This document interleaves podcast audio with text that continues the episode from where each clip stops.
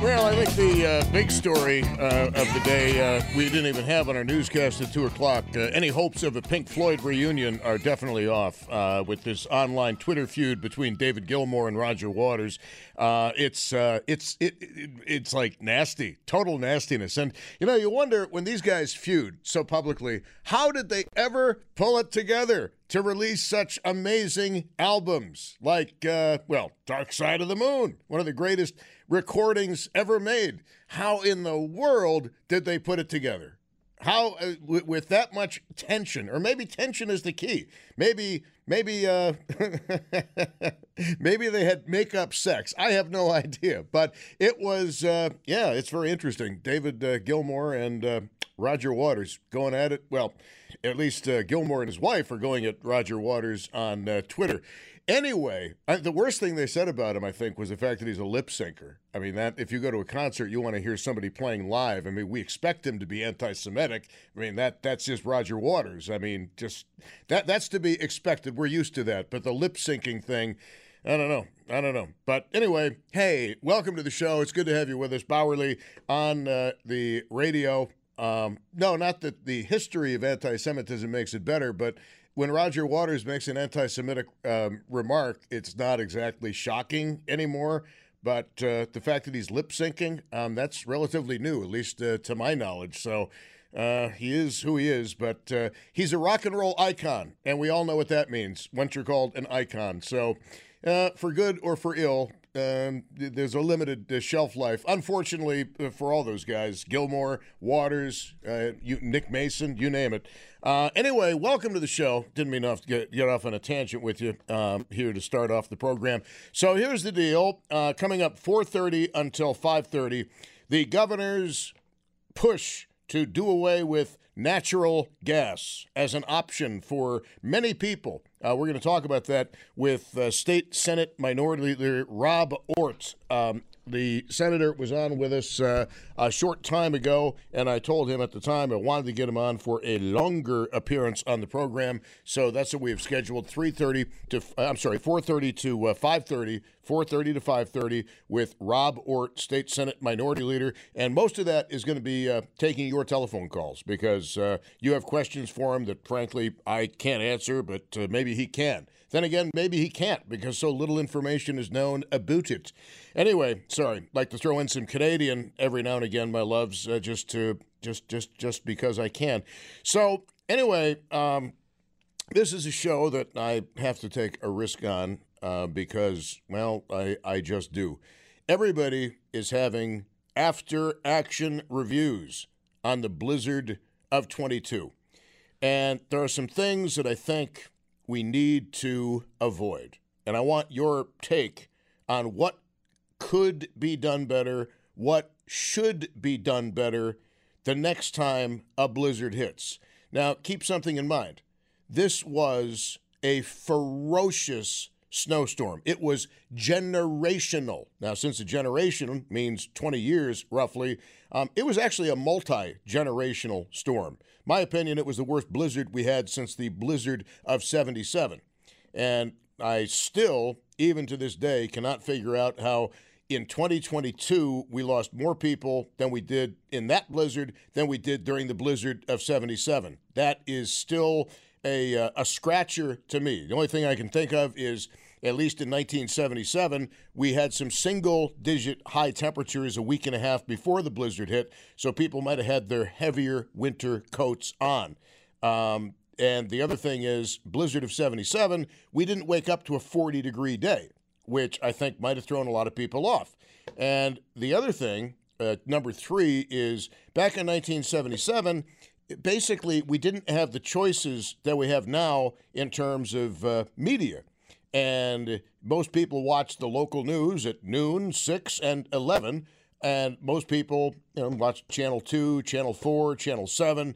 And uh, people understood roughly what was going to be happening weather wise. Uh, a lot of people listen to AM radio, or I'll tell you what, just local radio in general. But now, with all of the media choices that people have, it's entirely possible that people are totally tuned out to what exactly is in the forecast. I mean, if you're driving around listening to a podcast on Jack the Ripper and you're not really tuned into local radio, you wake up on Friday morning, the 23rd of December, you wouldn't have had a clue that some really bad weather was coming. Although the high winds, which hit the area early in the morning on Friday, might have been a giveaway that you might want to uh, at least check the weather app on your cell phone. But anyway, uh, the after action reviews. I want to know what you guys think should be done differently and what should not be done. Uh, let me tell you what should not be done, my personal opinion. Erie County and the city of Buffalo do not need more emergency planning coordinators. You know what's going to happen with that? It's going to be somebody's ne'er do well third cousin in search of a job with no training or skills whatsoever at the position. It's just going to be a political hack appointee position. That's what it's going to turn into. Maybe not at first, but eventually that's exactly what it will involve. And of course, the hack is going to need a staff to work under the hack. And the staff will also be in some way connected to the political system. You know how things go around here. And the reason I say we don't need an additional emergency coordinator or anything of the sort is because last I checked, the city of Buffalo has a mayor the chief executive of the city of Buffalo. Right now, it is Byron Brown. Erie County has a county executive. Right now, his name is Mark Poloncarz. At, uh, well, add a Z to the end of that, Mark Poloncarz.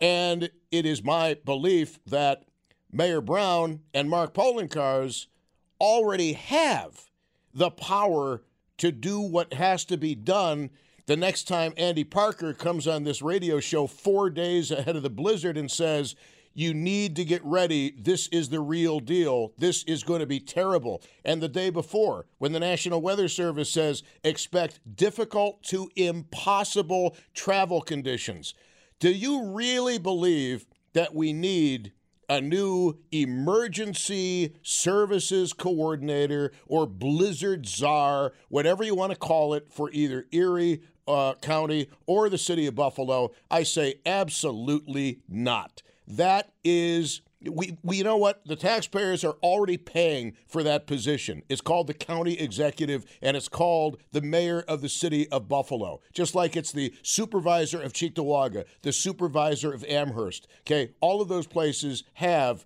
uh, in place chief executives, and they're the people who are supposed to make the decisions when bad things happen. Do you really want to spend the money every year on a new position that, think about it, what, what's the emergency services coordinator going to do in June or August or September? What, what is the what is the emerg- what is a new emergency position going to do the 363 days of the year where there's absolutely nothing going on that is anything like a blizzard or a tornado or even an earthquake. Absolutely nothing. Not a thing they are going to do. My opinion don't spend any more taxpayer dollars on any other coordinators or chief executives in charge of disaster preparedness, whatever title you want to give it. We don't need them. We already have them called the city mayor, the county super, uh, the county uh, executive, and the supervisor of the towns and the mayors of the villages uh, and cities throughout Western New York. Are you with me on that? Or do you agree with the logic on that? I would like to know. 803 0930 is the phone number, star 930 on the cell phone, 1 800 616 WBEN. 803 0930, star 930 1 800 616 WBEN. Do we really need new positions being created to deal with blizzards in Western New York when we already have chief executives in every municipality there is? I say absolutely not. Uh, there's something else, too, that I think needs to be brought up, and that is the idea that the city and the county should go out and buy a whole bunch of snowmobiles. Buy a whole bunch of snowmobiles. Well, let's think about this for a minute. Technology is always changing. Now, I've never been on a snowmobile. Truth be told, I've never been on one. Um, and it's one of the horrible parts of being me is when I've never seen a ghost, I've never seen a UFO, and I've never been on a snowmobile. But I've seen snowmobiles, so I'm kind of in the loop on that one. But you know, technology with snowmobiles is advancing every single year. If you have a brand new snowmobile, I bet it's got a lot more bells and whistles on it than the snowmobile you had 20 years ago or 30 years ago. Um, my point is, in that technology is always evolving, and in that the next big blizzard may not be for 20 or 30 years. Why in the hell would you go out and spend hundreds of thousands or millions of dollars on snowmobiles that might never get used? They might never get used. Let me give you an alternative to the city or the county going out and buying snowmobiles. We already have a community of snowmobile people in Western New York. There are snowmobile clubs, and the people in the snowmobile clubs are very adventurous spirits. They're very giving and volunteering spirits. And you know what else? They tend to have the latest and the best snowmobile gear. You don't want to be the person in your snowmobile club that everybody laughs at because you're driving the 63 and they've got the 23, right? So the answer with the snowmobile issue is yes, press snowmobiles into service, but as police chiefs, mayors, supervisors, county executives uh, need to do, you need to forge relationships with snowmobile clubs and you need to continue those relationships. You need to periodically review who is the president of what snowmobile club, where are the resources located in the event of a blizzard. Um, which members can we uh, call upon? What are their cell phone numbers? What are their landline numbers so that we can press them into service? Obviously, you have to work out some legal details like, okay, who covers the liability if uh, you get into an accident when you have volunteered to help your fellow man? But as long as there are lawyers, these things can be worked out pretty easily. But I think the city and the county and any local town would be making a big mistake by going out and buying a bunch of 2023, 2024 snowmobiles that might not be even needed for the next 20, 25, 30 years. Okay? Why? And the precedent for that was set back in 1977. I was alive during the blizzard of 1977. I remember it well. And I remember this radio station and the other major AM radio stations in town saying, such and such hospital is putting out the call for volunteers on snowmobiles to transport doctors and nurses to the hospital. You go back and you listen to any archives that exist from the Blizzard of 77 uh, radio coverage, and you'll find that announcement was made repeatedly. Uh, if you live in a certain part of town, you live in uh, Kenmore, town of Tonawanda, Kenmore Mercy needs people with snowmobiles to transport doctors and nurses to and from hospitals. Okay? That was a call that was put out, and volunteers responded. And I think we should have done the same thing this year. Um, I talked to some people during the blizzard, and I thought at the time they were making a mistake by not putting the call out to snowmobiles, uh, people with snowmobiles in given areas to help out. Okay, I think that was a mistake that was made that, frankly, um, should not have been made. The local police, the local supervisors, they should have impressed, or should I said, ask for volunteers for snowmobile duty. Now, the other thing, uh, there's a lot of talk about these snowcat vehicles. Well, I have a mixed uh, opinion about the snowcat vehicles. Number one, or the uh, ultimate terrain vehicles. Um, here, here's the deal. I think they'd be great to have, but if you're going to spend that much money, and, and th- believe me, they are like you're talking at least a hundred thousand bucks, in some cases half a million dollars, maybe even more. You're going to spend that kind of money. You've got to understand that you might never use it. It's gonna be it's gonna be like the military. And you think about all the weapons the military has developed that it's never, thank God, had to use. Billions of dollars in projects that never got used. And it might very well be the same way with the snowcats. They might sink a few million dollars into snowcats and put them throughout the county, but in 25 years, are they still going to be viable vehicles? They're going to be classic cars. They're going to be classic vehicles. So I'm not opposed to it, but I also want people to be aware that however good they are, they might not be used ever. or at least not in our lifetimes. 803 0930 is the phone number, star 930 on the cell phone, 1 800 616 WBEN. This is uh, Dave in uh, Lancaster. You are on. Hello. Yeah, Tom, you forget. I mean, a lot of people have short term memories, but um, we should have had all this solved. If you remember the big storm of 2014 where we got seven feet of snow in a day or two, and our beloved ex governor created a New York State Weather Bureau to stop all of the deaths and tragedies that happened. And I was wondering whatever happened to that and all the money that went for that and why that wasn't pulled up with this storm. The New York State Weather Bureau. I'm not even sure if that is still in existence, sir. But you know what? Here's the thing. There, there's no need for a New York State Weather Bureau if we still, in fact, have one. I'm trying to look it up. Uh, I wish I wish you would have looked it up before you called because I hate trying to text and uh, talk at the same time. So you did not do your proper preparation as a talk show caller. Um, I don't see any listing here for a New York State Weather Bureau, but we already have the National Weather Service. We already have independent meteorologists like Andy Parker. Monday or Tuesday before the storm, Andy Parker was on this radio show saying this is going to be horrible. This is the real deal. This is not. Um, this is not somebody crying wolf, it's going to be bad. We had Andy Parker on this program every single day before the blizzard from 2 p.m. to 3 p.m. to the point where people said, How come you're hyping the storm? You say you're not hyping the storm, but you're hyping the storm. And as it turns out, 50 people died. That's true.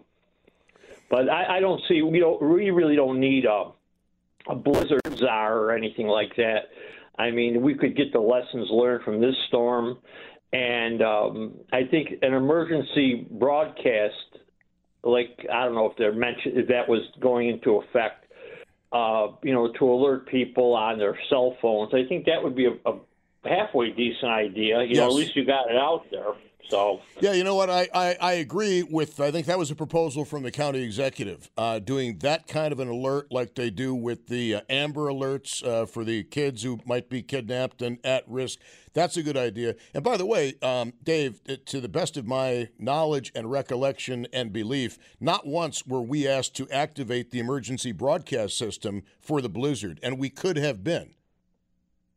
There have been like there have been conditions, uh, for example, prior to major events that could lead to tornadoes. I remember seeing over the old ticker t- uh, ticker tape uh, machines the uh, National Weather Service request EAS activation. And we did that. I remember I did it myself uh, back in the 90s at uh, the other radio station. We activated the emergency broadcast system. That's what it was in place for. Why we were not asked to activate it for this storm, I do not know. Yeah, and I mean the, the driving ban is good, but if you're going to make up a, a rule or, or something and not enforce it, it, do, it what good does it do? You know, I mean, if you're not actually stopping people or setting up roadblocks or something like the uh, gates on the thruway, you oh, th- those were those were lowered when I was driving into work here early on Friday morning. Those were being lowered uh, all across town. I saw the one being lowered at Millersport. They didn't want they didn't want vehicles on there. You know, I think one of the other lessons, Dave, that we learn is if we know that the blizzard is going to hit and it's going to be bad. Um, what you do is you shut everything down at 6 a.m not at 9 a.m., not at noon. You shut it down at 6 a.m and you keep people home. And you ask the CEOs of Tops and Wegmans not to open the ne- no you you tell them not to open the next day. It's only then people take it seriously. When when they can't get the Tops or Wegmans to get their chocolate milk that's when people take it seriously. Yep that's 100% true. All right, so I, I cannot find any uh, reference to a New York State Weather Bureau. So whether it actually um, was ever developed or whether it was developed and then silently done away with, I don't know. But to me, that's a redundancy we don't need. We had Andy Parker telling us a week before the blizzard what was going to happen. Bob Hamilton, off duty from the National Weather Service, called this show and he said, You know, Andy did a good job, but I think the winds are going to be even stronger than what Andy is saying. And Bob Hamilton was right. And that's not a dig at Andy Parker. I think Andy is magnificent. Uh, I thank you, Dave. I appreciate the call. Thank you. Have a great day. Uh, I'm already having a great day. You started it off, sir. So, what what do we do? Uh, how do we plan for the next blizzard? Um, some of the ideas that have been floated, I'm absolutely against. We don't need any new government positions. I've explained before. We already have chief executives in every municipality. We don't. That's their job. We don't need anybody else to do that job. We already pay somebody to do that job. That would be like this radio station hiring a general manager for the general manager. Why? You've already got a general manager. You don't see that kind of redundancy in corporate America. It would be foolish. Couldn't justify the expense to shareholders. 803 0930, star 930, 1 800 616 WBEN. Do you like my ideas? Do you hate my ideas? And maybe you've got better ones. I'd like to hear them on News Radio 930 WBEN.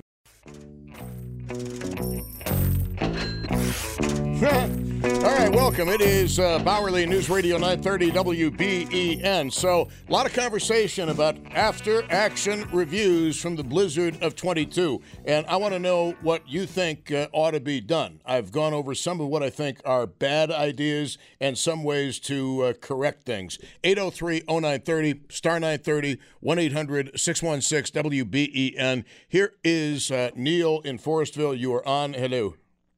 Good afternoon, Tom. Sir. I I believe there's like six or eight ski resorts like that surround the entire Buffalo area within about an hour drive.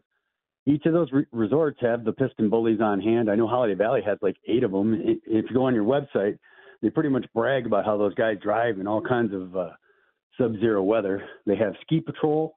They're, they're all uniformed. They're all prepared. They're all trained to uh, rescue people in any types of situations, whether they're in ravines or uh, sub-zero breakage. You know what I mean? They could have uh, they could have called these ski resorts, or they should call them now and make some type of plan, so that if this ever happens again, like that Friday night when they knew they were going to be out of power and they weren't going to be able to get that power up for two days because of the high winds consistent, they should have made a call to to get those those people in there to help somehow. Um, as far as the uh, as far as the ski patrol, I mean, um, uh, the the resorts are mostly downhill. Cross country skiing is a little bit better or a little bit different, I should say. And the snow that we had during the blizzard was almost like quicksand. Uh, Tom, actually, I, am a ski instructor, and those uh, patrolmen, a lot of them don't just wear downhill skis; they wear uh, telemark skis, which is a it's a uh, it's a ski that's able to go uphill, downhill, sideways, cross country it's uh, I don't know if you know what it is, but the, the the back of the boot comes up and you can you can like walk straight up verticals with a sock on the front of your ski. I mean, these guys are amazing. Like I've been helped myself. They've helped some of my kids, and and uh, I had a kid go over a ravine. You know what I mean? Like they're they're trained, and and that's I can't believe that somebody didn't think of that.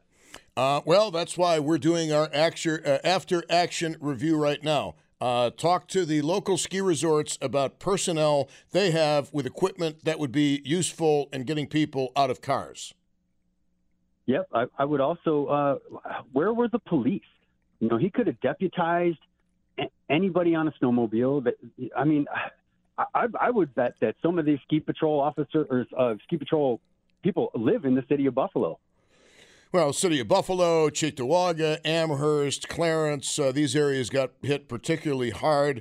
Um, I, I, have to imagine. Are, do you guys take your equipment home, or is it stuck at the resorts?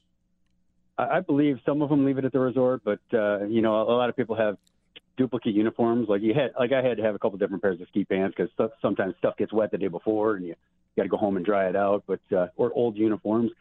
I, I just think that uh, that there's too many executives there and not enough action people. Like I said, uh, the person in charge of protecting people wouldn't that be the the police chief or uh, you know like a, a yeah, county? But, but in a lot of the jurisdictions, the police themselves were getting stuck. Uh, it, does, it doesn't matter if you've got a badge on you; um, you're still going to get stuck the same as anybody else. Look at the Buffalo Fire Department vehicles that got stuck. I mean, we actually had situations and, and way too many situations where people were dying and no emergency services could even reach them. You know why? Because these people still had plows on. You know, in front of every one of these uh, DOT, uh, they have a trophy out there with a V plow on it. Every single one of them around here. Their their DOT departments have this big, huge, you know, Blizzard of '77. We used this once, and now nobody knows how to use it again you need a V plow to get through snowbanks like that, and that's what they were missing. You, you try to plow a, a, a snowbank with with a large uh, encased plow and then a front plow, you're never going to be able to do it. Um, okay, so I have no idea. How much does a V plow cost? And could they, if we had enough warning for a blizzard, uh, could the crews swap out plows on existing gear? Do you need a whole new vehicle? Uh, it goes right on the front of the old plows, I would imagine. Uh, maybe the newer ones probably don't have these hookups, but they didn't have four wheel drive on these things. They don't have chains on these things. The, whoever's in charge of the highway department, they sure did get sophisticated enough to get rid of personnel and get all this new equipment that is worthless in a snowstorm. Well, especially a, a snowstorm like we had, which again, um, it was the worst since 1977. You know it's why? Almost half a century. All of these people, all of these people were in the roadways. You know, when you go through a pass out west, there's a sign there that says if you don't have chains, you can, you're not allowed through. So when they shut down the road and then people got off on all the secondaries off the thruway, and they clogged up all those streets because they, they, their vehicles were not equipped to to go through that. They should have shut down anything to people who didn't have chains or, or or snow tires or a vehicle that could, you know, make it through there, just like they do out west. Well, and I was thinking something else they might have done is, uh, like I said, I, think they should have closed down Erie County at 6 a.m. on Friday, and they should have put signs up. Well, we already have the signs, the electronic message boards on the thruway saying Buffalo and Western New York are closed. Get a hotel room or sleep in your cab. Don't even come. Well, you know, they spent millions of dollars on all these little highway signs that are all generated. You know, there's a generator with a big old light on it, and they could have they could have positioned those everywhere in Buffalo if they had to, just in case the power went out. They could have had uh, opened up shelters, the school. I mean, that guy that opened up the school there, what a genius! I mean, like forced into it. Like I love that story, Tom. Like it broke my heart to listen to it, but you know, I love that. Thank you for bringing that to us, by the way. Yeah, well, Jay, Jay's a he's a good guy. Um, Neil, I thank you very much for the call. I appreciate hearing from you. Some good ideas, and we'll see what other people have to say. Thank you. Yes, sir. All right, what do you think about what Neil said? Uh, in addition to the snowmobile clubs, you reach out to the various ski resorts and you compile a list of all their ski patrol members and what equipment they have and where do they live and can we press them into service? Maybe you press them into service along with the people with the snowmobiles because it's not like the people with snowmobiles just live along snowmobile trails. 803-0930 star 930 1-800-616-wben um, your suggestions on what the area needs to do differently if, well, when the next blizzard hits. And when the next blizzard hits could be this winter. You don't know. Here is uh, Phil in Buffalo. Phil, you're on WBEN. Hi, how you doing? Hey. Um, I was uh, an official during the blizzard of '77, and we and we learned some good lessons. And one of the lessons was afterward we provided for uh, a list of snowmobilers, a list of four-wheel drive people who are willing to who are willing to volunteer.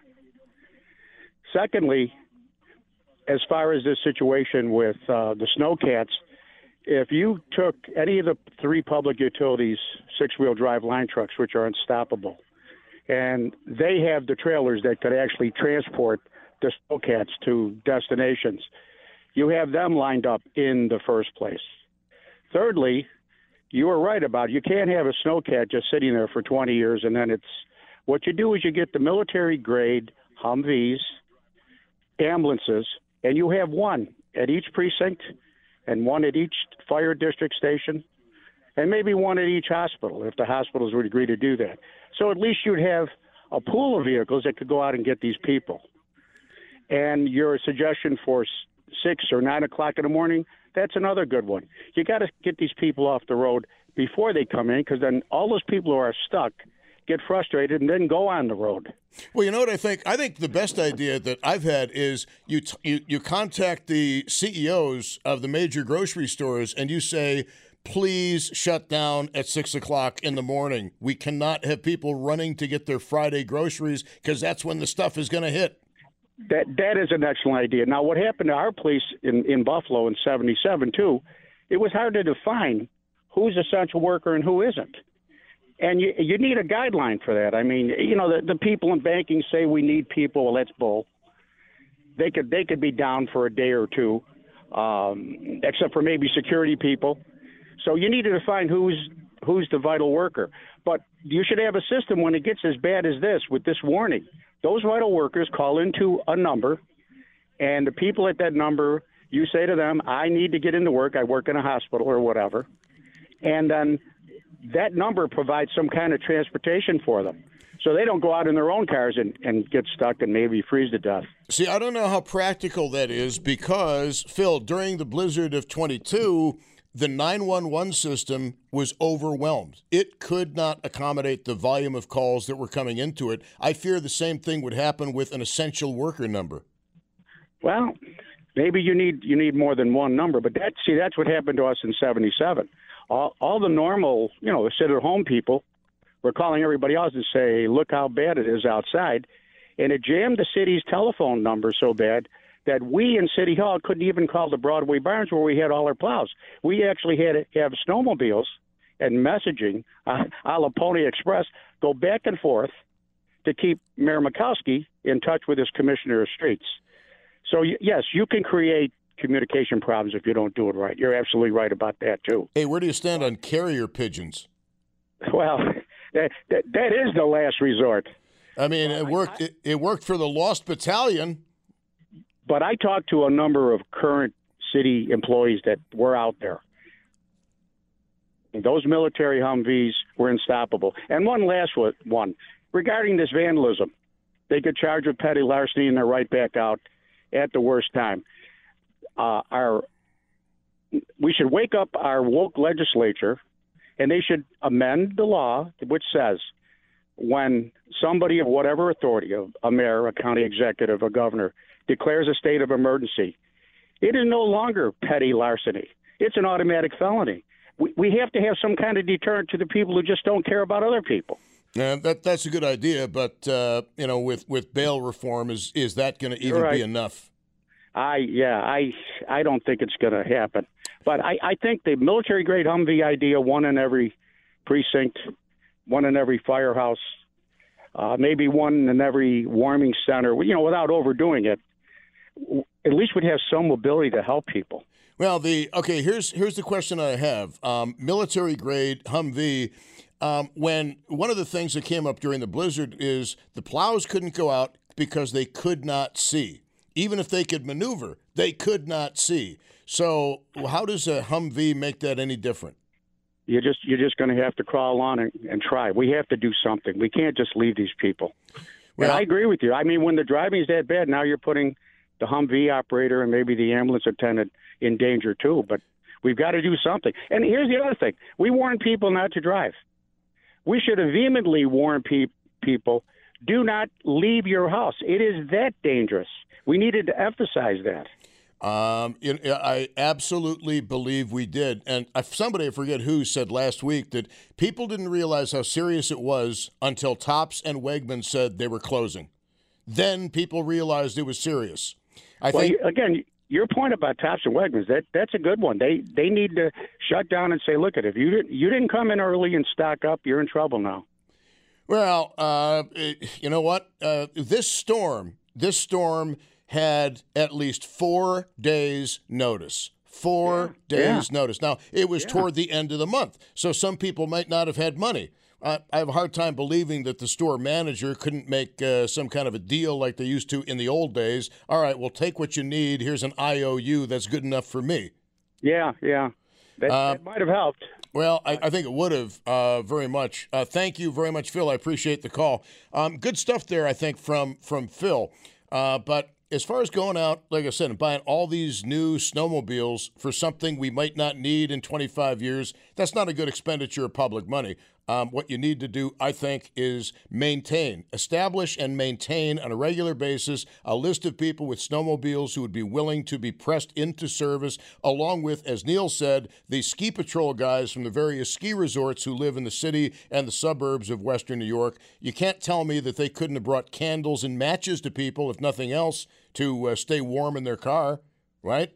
Uh, let's go to Ron in uh, Lackawanna. Ron, uh, what's your take on all this? You're on WBEN. Hello, Tom. I'm going to say, well, the governor said two things. Once in a lifetime storm, then she come out and said it's the new norm. So, but the whole thing is, you talked about buying cars and this and having things here. But how reliable would it be if they did that if they're all going to be electric vehicles? Well, again, this is another this is another point that needs to be addressed. You know, how reliable it will be. If you're going to be like the guy caller in front of you said, oh, have people go pick up. How many rounds are you going to make with the cold weather and that? The, the battery gets eaten alive. Well, uh, that is correct. Um, you know, certainly we've talked about that at great length on the program. And anybody who doubts that, go outside on a really cold day with your cell phone and see how quickly the battery gets sucked down. Absolutely, absolutely. I just think that people be like the old ways in the 70s. If you had that candle, if you had a roll of toilet paper in a coffee can, but they don't make metal coffee cans or things like that, you could have had to lit the match, soaked it in alcohol. It would have had you. You could have had heat in the car if you ran out of gas. Things like that. Well, it would have kept people alive, that's for sure. Whether people were on snowmobiles or cross country skis, uh, dressed properly, and that was the key. You had to be dressed properly um, to be outside. And even, you know, the thing uh, that, that I'm trying to figure out, though, is the snow that fell was unlike any snow I've ever seen before in terms of trying to walk through it. No, yeah, you're correct. I mean, Absolutely. it was, uh, I don't think it's an exaggeration to say it was like sucking quicksand. Yes, yes, yes. But you know, it's just, it's just that they, just like every government agency, they they react after the action. Typical government. That's all. Well, you know what? Exactly. Thank you very much. And there, there were things. Thank you that that should have and could have been done. It's easy to say it in retrospect, but when you've got every meteorologist saying this is going to be a generational storm. Um, I think the government should have been more proactive. And to be honest with you, I think I should have been more proactive. Um, and I wasn't. And uh, all I can say is did the best I could, but I wish I'd have done more prior to the storm hitting. But again, I don't run the city. I don't have any power. I don't have any authority, which probably is a good thing. Uh, let's go to Scott in uh, Forestville on WBEN. Hello. Hi, Tom. How are you today? Yes, sir. No, the sun's a shining, anyways. Uh, is that what that is? On the whole snowmobile thing. What's that? Is that what that is? That mean that bright thing in the sky? I know, right? Huh. I know it's unbelievable. I'll be damned. Um, I've been an right. I've been an avid snowmobiler for oh all my life. I'm 53, and that's just a bad idea because snowmobiles when they sit and if like you said, you know, if it's two, three, four years before you have something like this again or whatever, they're just going to sit there, and then when they're going to be needed in service, they're probably not going to run because you'll have dead batteries or bad gas in them or whatever. Well, that, that's why, Scott, that's why, just so we're not misunderstanding each other, that's why I am not in favor of the city or county going out and buying snowmobiles. I'm in favor of um, making the snowmobile clubs, giving them an opportunity to help because you, with your snowmobile, you are putting it through its paces as much as you can during the wintertime. So you know it's going to run. Correct. And the other side of it is is just the fact of the matter of you if you have and I know you've commented on this before, elderly people or something, most snowmobiles are a one person type of thing. They're like, you know, you can get two ups where you can put two people on them, but the majority of them are built that way. So now you're going to try and put an old person or something on a snowmobile to take them wherever. It just makes no sense. I like your snowcat idea. I mean, even though they're very expensive, something that would be on a, on a little cheaper would be just a side by side utility vehicle that you can you know get in four to six people capacity that you could put people in. You can put tracks on them. You could use them. I, I, I believe the city of Buffalo was actually talking about getting some of these where you could use them year round for other events for patrol or whatever. To me, that would be the way to go. Um, you know, as far as the snowcats here again, a lot of the clubs have the groomers. Whereas if you had an emergency, you could call them up and say, "Hey, can you bring that in here and let's go retrieve people and do what we got to do?" But I I also don't know what the operational range is of a snowcat because I know they go through a lot of gasoline. They're not fast moving vehicles. How, how many miles can you actually get out of one? You know, honestly, fuel wise, I mean, they're all diesel, and um, you know, I don't know. Like our guys will do our the club I'm associated with. You know, they'll do like a I don't know, probably a 30 mile, 40 mile loop. I'm sure they use up some fuel because they're you know pretty high horsepower machines, but Now, of the guys, could- uh, of the people in your definitely get a day snowmobile club, the, the people in your snowmobile club, how many, what, what percentage of those people at this point would be willing to say, yes, I will use my snowmobile to bring people matches and candles or food or to try to evacuate people who are able to be evacuated? I, I do. We did have some uh, members from our local club actually do did go up there and helped out this last storm. So, Well, I was I was mean, you surprised. know. I, I was surprised that unlike 1977, there weren't these mass calls and mass media to get snowmobiles to help out. honestly, our media, besides you guys, I think really let us down because there was no coverage the whole weekend of what was going on. Um, it was just, it was just to me a total debacle. I mean, total breakdown of services, government services. I also worked for the highway department for 25 years of my life, and you know, we never shut down. I don't care how hard it was snowing. You did not take the plow off the road. You kept going no matter what. And nowadays, it just seems like, eh, it's snowing hard. Screw it. Let's just, you know, we'll get it later or whatever. I, I just, it was a total breakdown. I mean, it just, Well, I'd like I'd like uh, to hear from some people. Uh, of course, they'd probably be putting their jobs at risk if they called us. But I mean, you know, at, at this radio station, I will tell you that uh, a whole bunch of us realized on Friday morning what we were in for, and we made sure we got here early Friday morning. And I'm glad we did. And we knew we weren't going home. I mean, we basically volunteered uh, to do what we did. Um, uh, thank you very much. I appreciate the call, uh, Scott. absolutely. and- thank you for having us. Thank you, Scott. I, I appreciate that. Um, unlike, I might add, local public radio, which was missing in action during the blizzard, and they had access to the same information we had. 803 0930. We're doing our after action review, uh, getting some good ideas here on how we prepare for the next blizzard. Some suggestions have been floated by government people that, frankly, I don't think are very good for the reasons I've stated. Um, and yours, I, I would appreciate. Anybody know anything about the V plows and uh, you know what happened to the good old V plow? 803 0930 star 930 1 800 616 WBEN News is next with Tom Puckett.